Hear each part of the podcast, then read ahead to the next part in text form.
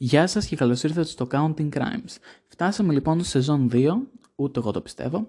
Ελπίζω να σας άρεσε η πρώτη σεζόν με όλα τα επεισόδια αυτά. Και αυτή η σεζόν θα είναι λίγο πιο τρομακτική από την προηγούμενη. Θα εντάξουμε και κάποια άλλα κομμάτια. Ελπίζω να έχω και περισσότερους καλεσμένους. Και θα ήθελα πάρα πολύ να μάθω και τη γνώμη σας και το τι πρέπει να φτιάξω στο podcast. Ό,τι πιστεύετε εσείς. Αυτά μπορείτε να μου τα στείλετε στο Instagram, παπάκι Counting Crimes Pod και μπορείτε να ακούσετε φυσικά αυτό το podcast σε οποιαδήποτε πλατφόρμα είναι διαθέσιμη στο Linktree στο Instagram. Κοντά σε 7-8 πλατφόρμες έχω διαθέσιμες μέχρι στιγμής. Για πρώτο επεισόδιο αποφάσισα να κάνω μια υπόθεση σχετικά σύντομη, αλλά πάρα πολύ χαοτική θα έλεγε κανείς. Είναι μια υπόθεση που έγινε λίγο πριν το 2000, έγινε 30 Δεκεμβρίου του 1999 και αφορά δύο κορίτσια οι οποίες ήταν κολλητές και η σχέση τους αυτή η φιλική τους εμπόδισε πάρα πολλά πράγματα. Τους εμπόδισε να χαρούν την υπόλοιπη ζωή τους. Ένα πάρτι το οποίο έκανε μία από τις δύο κοπέλες ήταν και η τελευταία μέρα μαζί. Αυτή είναι η υπόθεση της Ashley Freeman και της Gloria Bible.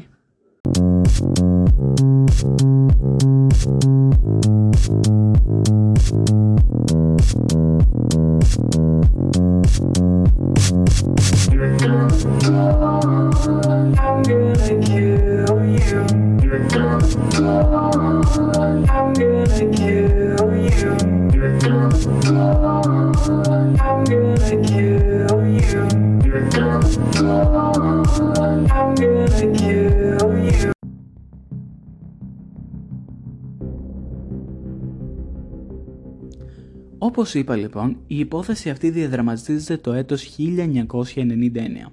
Πριν ξεκινήσουμε όμως, θα μιλήσουμε λίγο πρώτα για την υπόθεση του 1998. Η υπόθεση αυτή αφορά την ίδια οικογένεια που έγινε εκεί η υπόθεση του 1999, αλλά αφορά ένα διαφορετικό άτομο.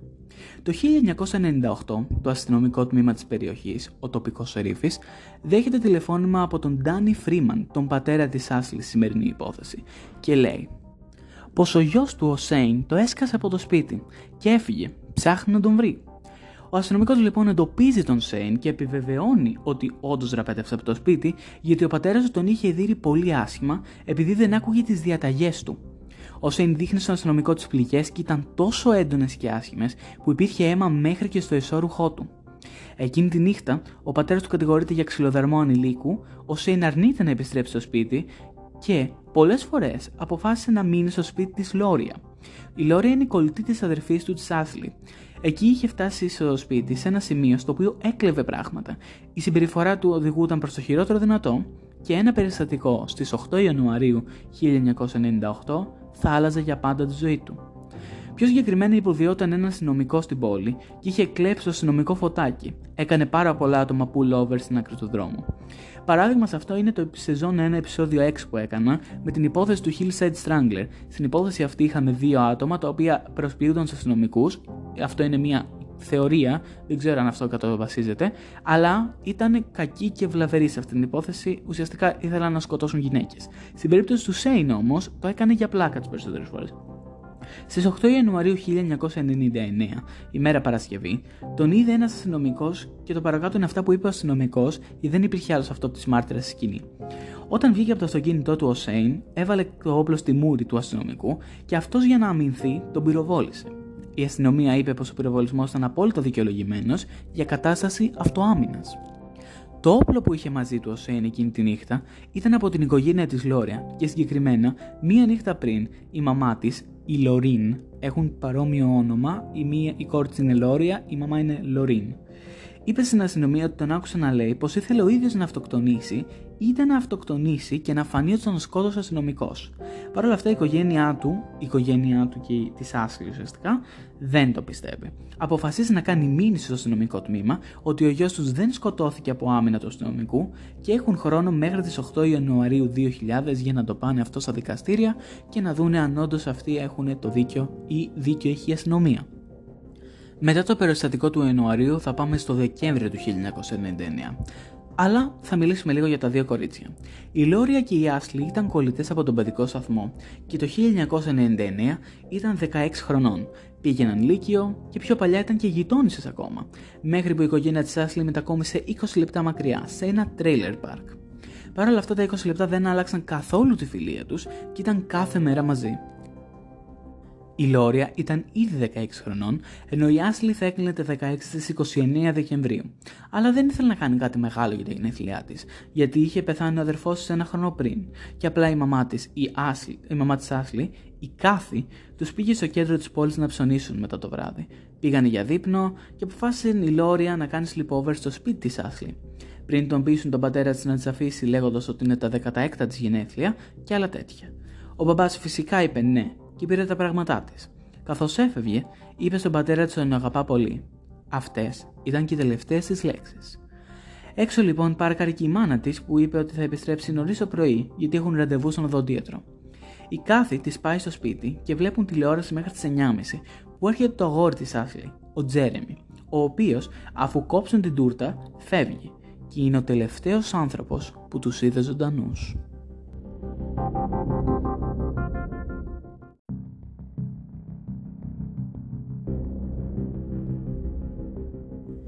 Κάποια στιγμή μεταξύ τη νύχτα της 29 Δεκεμβρίου και τα ξημερώματα στις 30 Δεκεμβρίου, μία φωτιά προέκυψε στο σπίτι των Φρήμαν.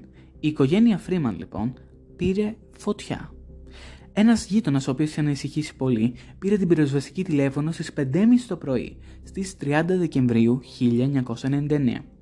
Στις 7.30 το πρωί, δύο ώρες αργότερα, η μαμά της Λόρια, η Λορίν, η οποία πήγαινε στη δουλειά της, δέχεται ένα τηλέφωνο από το γιο της, που της λέει ότι το σπίτι τη Άσλι έχει πάρει φωτιά.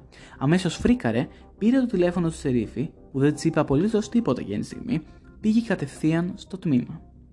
Ο αστυνομικός λέει πως έχουν βρει μόνο ένα πτώμα και έτσι ανακοφίζεται ότι η κόρη της μπορεί να επιβίωσε. Παίρνει τηλέφωνο του σύζυγό της και μαζί με την αστυνομία πάνε κατευθείαν στη σκηνή του εγκλήματος. Εκεί παντού υπάρχουν κορδέλες αστυνομίας και το σπίτι έχει καεί ολοσχερό. Πιστεύουν ότι οι υπόλοιποι θα είναι κάπου εκεί τριγύρω. Όταν είναι πιο κοντά η Λωρίν, είναι σε φάση τι γίνεται εδώ; Γιατί όλοι κάθονται γύρω-γύρω, χωρίς να κάνουν απολύτως τίποτα. Και λείπουν τρία άτομα. Ο Ντάνι, η Άσλι και η κόρη της η Λόρια. Ενημερώνεται όμως ότι πρέπει να έρθει το OSBI γιατί δεν μπορούσαν να ερευνήσουν οι ίδιοι οι αστυνομικοί της περιοχής γιατί πιστεύαν ότι θα κατηγορηθούν λόγω του περιστατικού με τον Σέιν που εξήγησε τη στιγμή. Το πρώτο πτώμα που βρέθηκε ήταν η Κάθη. Έψαξαν όλο το σπίτι, βασικά ποιο σπίτι, ότι καμένο από μηνάρι είχε βρεθεί και στις 5.30 το απόγευμα το OSBI δήλωσε πως δεν βρέθηκε κανένα περαιτέρω πτώμα και πολλοί θεώρησαν ότι ο Ντάνι και τα κορίτσια πρόλαβαν να φύγουν ή να δραπετεύσουν και αν κρυφτούν από αυτόν που έβαλε τη φωτιά. Οι θεωρίες ήταν πάρα πολλές, αλλά ο πατέρας της Λόρι αποφάσισε να κάνει κάτι διαφορετικό. Επιτόπου οργανώνει ομάδες να ψάξουν τα στρέμματα γύρω-γύρω για ίχνη και στοιχεία. Μετά πάνε στο αστυνομικό τμήμα για κανονική συνέντευξη και από εκεί λοιπόν μαθαίνουμε κάτι που δεν ξέραμε καν. Ο Ντάνι λοιπόν, ο πατέρας της Άσλι, ήταν έμπορος ναρκωτικών. Πουλούσε και φύτευε μαριχουάνα στο ίδιο το σπίτι, οπότε σκέφτηκαν ότι θα μπορούσε να ήταν ένα deal gone wrong.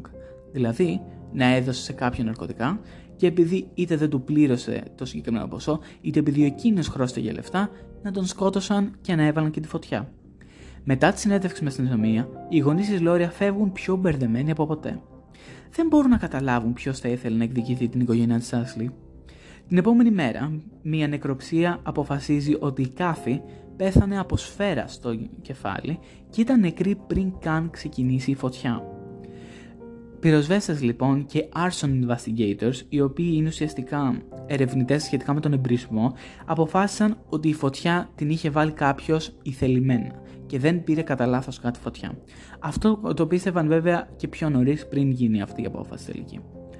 Τότε ο Ντάνι λοιπόν γίνεται ο πρωταρχικός ύποπτος με την αστυνομία θεωρεί ότι ο Ντάνι σκότωσε την Κάθη και απήγαγε την Άσλη και τη Λόρια έτσι ώστε να τι κρατήσει ο όμοιρο μέχρι να δει πρόσωπο με πρόσωπο τον αστυνομικό που σκότωνε τον γιο του, αντί να πάει στα δικαστήρια που κατά 99% θα έχανε γιατί η αστυνομία ήταν με το μέρος του αστυνομικού φυσικά.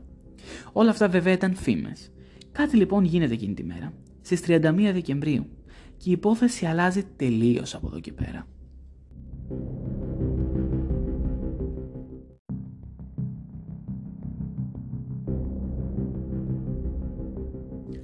Στις 31 Δεκεμβρίου 1999, οι γονείς της Λόρι αποφάσισαν να ξαναπάνε στο καμένο σπίτι, ελπίζοντας να βρουν ένα στοιχείο. Παρόλο που πρακτικά ήταν αδύνατο, θέλαν να εξαντλήσουν όλες τις πιθανότητες. Μετά από 5 λεπτά, σοκαρίστηκαν ακόμη και οι ίδιοι, βρίσκοντας κάτι που οι ερευνητές είχαν χάσει. Ακόμα ένα πτώμα, το οποίο είχε καεί σε σημείο που δεν μπορούσε να το αναγνωρίσει κανείς. Αν δεν είχαν πάει οι γονείς της, θα το έβρισκε ποτέ κανείς.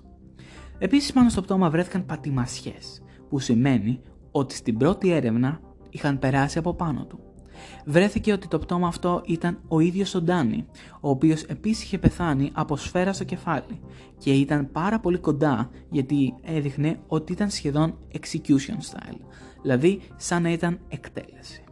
Η Άσλη και η Λόρια λοιπόν δεν ήταν πουθενά, οπότε η θεωρία νούμερο 1 ότι ο Ντάνι απήγαγε τα δύο κορίτσια πέταγε στα σκουπίδια. Και εκεί γίνονται όλα πιο θολά. Αφού τα δύο κορίτσια δεν ήταν με τον Ντάνι, πού ήταν. Από εκεί και πέρα ξεκίνησαν νέες θεωρίες, με δύο τις επικρατέστερες. Θεωρία 1. Το εμπόριο ναρκωτικών είχε ξεφύγει εντελώς. Θεωρία 2. Τα δύο κορίτσια είχαν σχέση με όλο αυτό λόγω της βίαιης συμπεριφοράς του Ντάνι.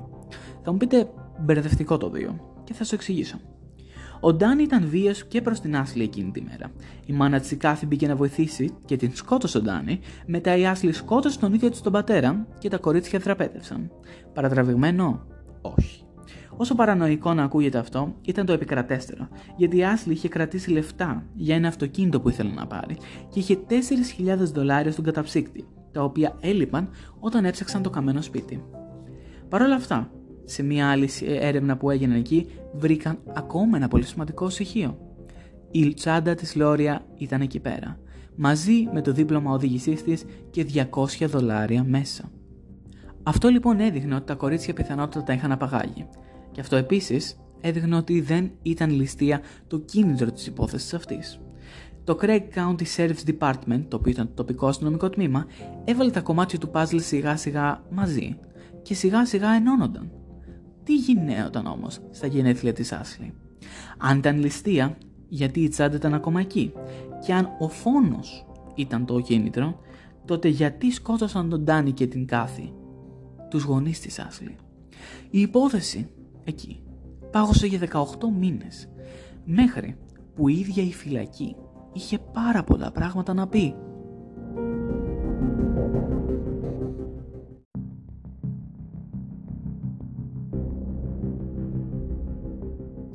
Το 2001 ένα κρατούμενος στη φυλακή, είπε πως στις 30 Δεκεμβρίου ήταν τα κορίτσια σε ένα πάρτι για την παραμονή πρωτοχρονιάς σε ένα meth house. Meth house ουσιαστικά θεωρείται το σπίτι το οποίο κάνουν ναρκωτικά και έχει πάρα πολλά ναρκωτικά μέσα, με κυρίως το meth. Παρ' όλα αυτά, ε, το Meth House το έχουμε ξανασυναντήσει στην υπόθεση της Brittany Drexel, σεζόν 1, επεισόδιο 7 και το update που έγινε μετά. Και σημαίνει ότι πολλές φορές εκεί τα άτομα δεν βγαίνουν ζωντανά. Τη απήγαγαν λέει εκεί, τις βίασαν μπροστά σε πλήθος κόσμο και όλο αυτό είναι σε βιντεοκασέτα.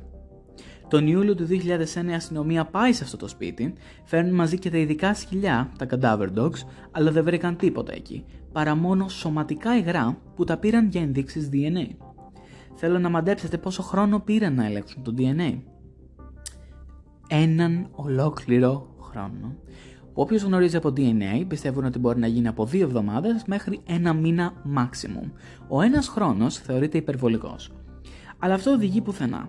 Το DNA δεν ανήκει στα κορίτσια και πάμε πάλι πίσω στο μηδέν.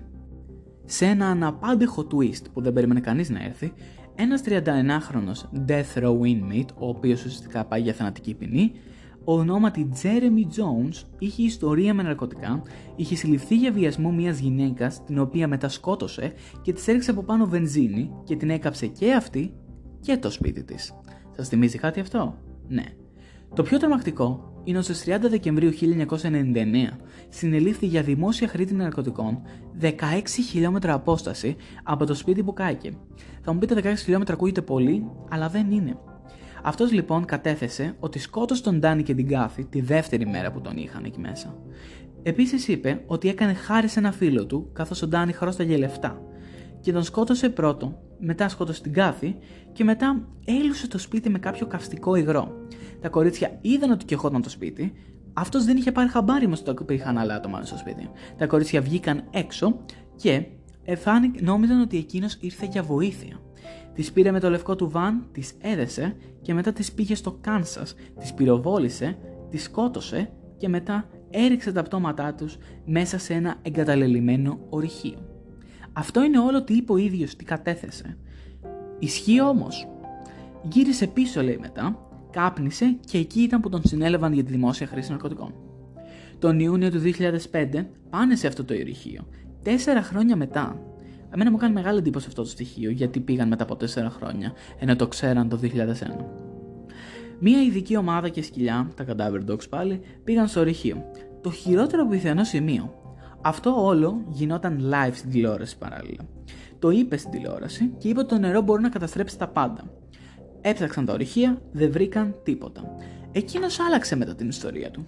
Είπε στην ε, αστυνομία ότι είπε ψέματα και απλά ήθελε καλύτερο φαγητό και περισσότερα τηλεφωνήματα μέσα από τη φυλακή.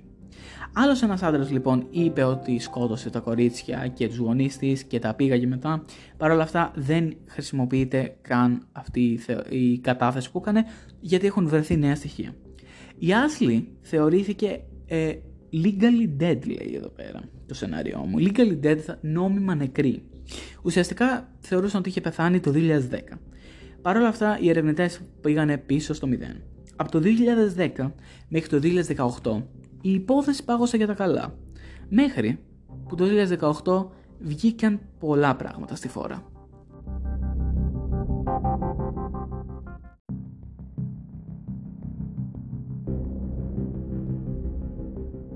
Το Δεκέμβριο του 2017 λοιπόν, νέοι ερευνητές ανακάλυψαν σημειώσεις από την αρχική έρευνα του 1999 που είχαν χαθεί. Άλλαξε ο Σερίφης, με αυτή την αλλαγή βρήκαν στην ντουλάπα τις σημειώσεις αυτές και βρήκαν κάποια άλλα στοιχεία τα οποία μπορούσαν να τους οδηγήσουν σε νέα διαδρομές. Στις 23 Απριλίου 2018, χωρίς να έχουν ανακοινώσει τίποτα πιο νωρίς, όλα άλλαξαν. Ο Ρόνι Ντίν Μπούζικ, ο οποίος δεν τον είχε ξανακούσει ποτέ κανείς, ετών 66, κατηγορήθηκε και συλλήφθηκε για τους φόνους και των τεσσάρων ατόμων. Επίσης, κατηγορήθηκε για την απαγωγή των κοριτσιών και για την απόπειρα φωτιάς στο σπίτι των Φρήμαν. Ποια απόπειρα, το έκαψε όλο. Άλλοι δύο ύποπτοι, ο Warren Philip Welch και ο David Pennington, ήταν επίσης ανεμειγμένοι σε αυτή την υπόθεση, παρόλα αυτά είχαν ήδη πεθάνει πριν συλληφθούν. Η σύλληψη έγινε το 2018 και αυτοί είχαν πεθάνει το 2015. Ε, οι ερευνητές πιστεύουν ότι ο Welch ήταν το mastermind αυτής της υπόθεσης και πίσω από αυτόν κρυβόταν ο Pennington και ο Buzik, οι οποίοι ήταν απλά βοηθοί στην υπόθεση. Σύμφωνα λοιπόν με τους ερευνητές, οι τρεις άντρες ήταν ύποπτοι από την αρχή. Κάτι το οποίο μου έκανε μεγάλη εντύπωση γιατί δεν τους είχαμε ακούσει. Παρ' όλα αυτά ουσιαστικά κρύβαν την υπόθεση αυτή. Μία κάρτα λοιπόν ασφαλιστικής εταιρείας βρέθηκε στη σκηνή του εγκλήματος που άνοικε στην κοπέλα του Wells το 1999. Την ασφαλιστική κάρτα τη βρήκε ένας ιδιωτικός detective, ο Tom, που δεν είχε σχέση με την αστυνομία, απλά έκανε η αστυνομία την πιο χάλια έρευνα που έχω δει ποτέ. Έχασε ένα πτώμα, δεν βρήκε την κάρτα και στις 31 Δεκεμβρίου τα κορίτσια ήταν ακόμα ζωντανά και δεν το είχαν καταλάβει. Άλλη μια κοπέλα, η οποία ήταν η κοπέλα του Pennington το 1999, είπε ότι ο Πένικτον και ο Μπούζικ ήταν ανεμεγμένοι με τα ναρκωτικά και είχαν παραδεχτεί ότι σκότωσαν την οικογένεια Φρήμαν επειδή τους χρώσταγε λεφτά από τα ναρκωτικά. Επίσης είπαν ότι έβαλαν τη φωτιά στο σπίτι των Φρήμαν, απήγαγαν τα κορίτσια και τα σκότωσαν σε ένα άλλο σημείο. Τα κορίτσια δεν ήταν στο μέρος του σχεδίου, αλλά έμειναν για πολλές μέρες δεμένες και τις έδαιναν και τις βίαιζαν, γιατί όπως θεωρούνταν εκεί, αυτό το θεωρούσαν διασκέδαση. Απέσιο. Η κοπέλα του Welch επίσης είπε στην αστυνομία ότι είχε δει φωτογραφίες Polaroid από τις κοπέλες που τις κράταγε σε μία soft leather βαλίτσα. Briefcase ουσιαστικά. Ε, μέσα σε όλα αυτά ήταν δεμένες και πνιγμένες. Σε κάποιες από αυτές ήταν εκείνος με αυτές. Και πώς το αναγνώρισε η κοπέλα αυτή; Ήταν στο ίδιο κρεβάτι που χυμόταν. Στο ίδιο της στο σπίτι. Έκρυβε αυτά τα κορίτσια για 3-4 μέρες. Αργότερα είπε ότι θα τους πάρει τις φωτογραφίες αυτή μακριά από εκείνον και την απείλησε ότι θα τη σκοτώσει. Είπε ότι τις έβαλε σε ένα ε, pit. Το pit μπορεί να το ερμηνεύσουμε με δύο ε, τέτοια. Πηγάδι και λάκκο. Δεν ξέρουμε ακόμα γιατί τα πτώματα τους δεν έχουν βρεθεί μέχρι ακόμα. Με αυτά και με αυτά βρέθηκαν πάρα πολλοί μάρτυρες οι οποίοι είπαν ότι είτε τους απείλησαν να μην μιλήσουν, είτε τους απείλησαν να θα τους σκοτώσουν, είτε ότι ήξεραν πράγματα και δεν τα έλεγαν τότε, αλλά μέχρι το 2017 βγήκαν άτομα στην επιφάνεια και έλεγαν τη δική του πράγματα. Παρ' όλα αυτά, η, η σύλληψη του Μπούζικ, του ανθόμου που είχε μείνει ζωντανό, είπε ότι δεν ήξερε πού ήταν τα πτώματα της Λόρια και της Άσλι. Ήξερε βασικά, απλά δεν τα μαρτυρούσε. Παρ' όλα αυτά, βάλαν μια ειδική ομάδα για να ψάξει τα πτώματα και το 2020 ε, κατηγορήθηκε ο Μπούζικ για πρώτου βαθμού φόνο και για να αποφύγει, λέει, όλα αυτά τα death penalty που βάζουν στην Αμερική, αποφάσισε να, να πει ότι όντως σκότωσε και τις κοπέλες και δεν γλίτωσε τίποτα, απλά μόνο το death penalty. Θα μπει ισόβια στη φυλακή. Αλλά ο Μπούζικ δεν είπε ποτέ πού ήταν τα κορίτσια. Κάτι το οποίο ήταν πολύ περίεργο. Ο Μπούζικ μετά μπήκε για 10 χρόνια λέει, στη φυλακή και 5 χρόνια probation, που αρχικά ήταν να μπει για όλη του τη ζωή. Τον Απρίλιο του 2021 λοιπόν οι ερευνητές έψαξαν κοντά στην περιοχή εκεί για να βρουν τα πτώματα, αλλά τίποτα. Και εκεί η υπόθεση έχει μείνει, δεν έχει αλλάξει τίποτα. Ο Μπούζικ είναι στη φυλακή, οι άλλοι δύο πέθαναν, δικαίωση για τις οικογένειες δεν βρέθηκε ποτέ και τα κορίτσια ακόμα δεν ξέρουμε που είναι. Ελπίζω να βρεθεί κάτι και ελπίζω το podcast αυτό να ενημερώσει και εσάς και το podcast επειδή κάνει πολλά θαύματα. Αυτό. Όπως με την Brittany Drexel, δύο μήνες αφού βγήκε το επεισόδιο, βρέθηκαν απαντήσεις. Τώρα και με την Ellen Greenberg άνοιξε ξανά η υπόθεση μετά από 11 χρόνια. Το επεισόδιο το κάναμε τον Ιούνιο και τώρα άνοιξε πάλι το. όχι τον Αύγουστο. Μαγικό. Εγώ θεωρώ αυτό το podcast μαγικό. Οπότε ελπίζω να έχει γίνει κάτι για αυτά τα κορίτσια. Μέχρι τότε το νέο επεισόδιο θα βγει την επόμενη Δευτέρα. Τα λέμε τότε.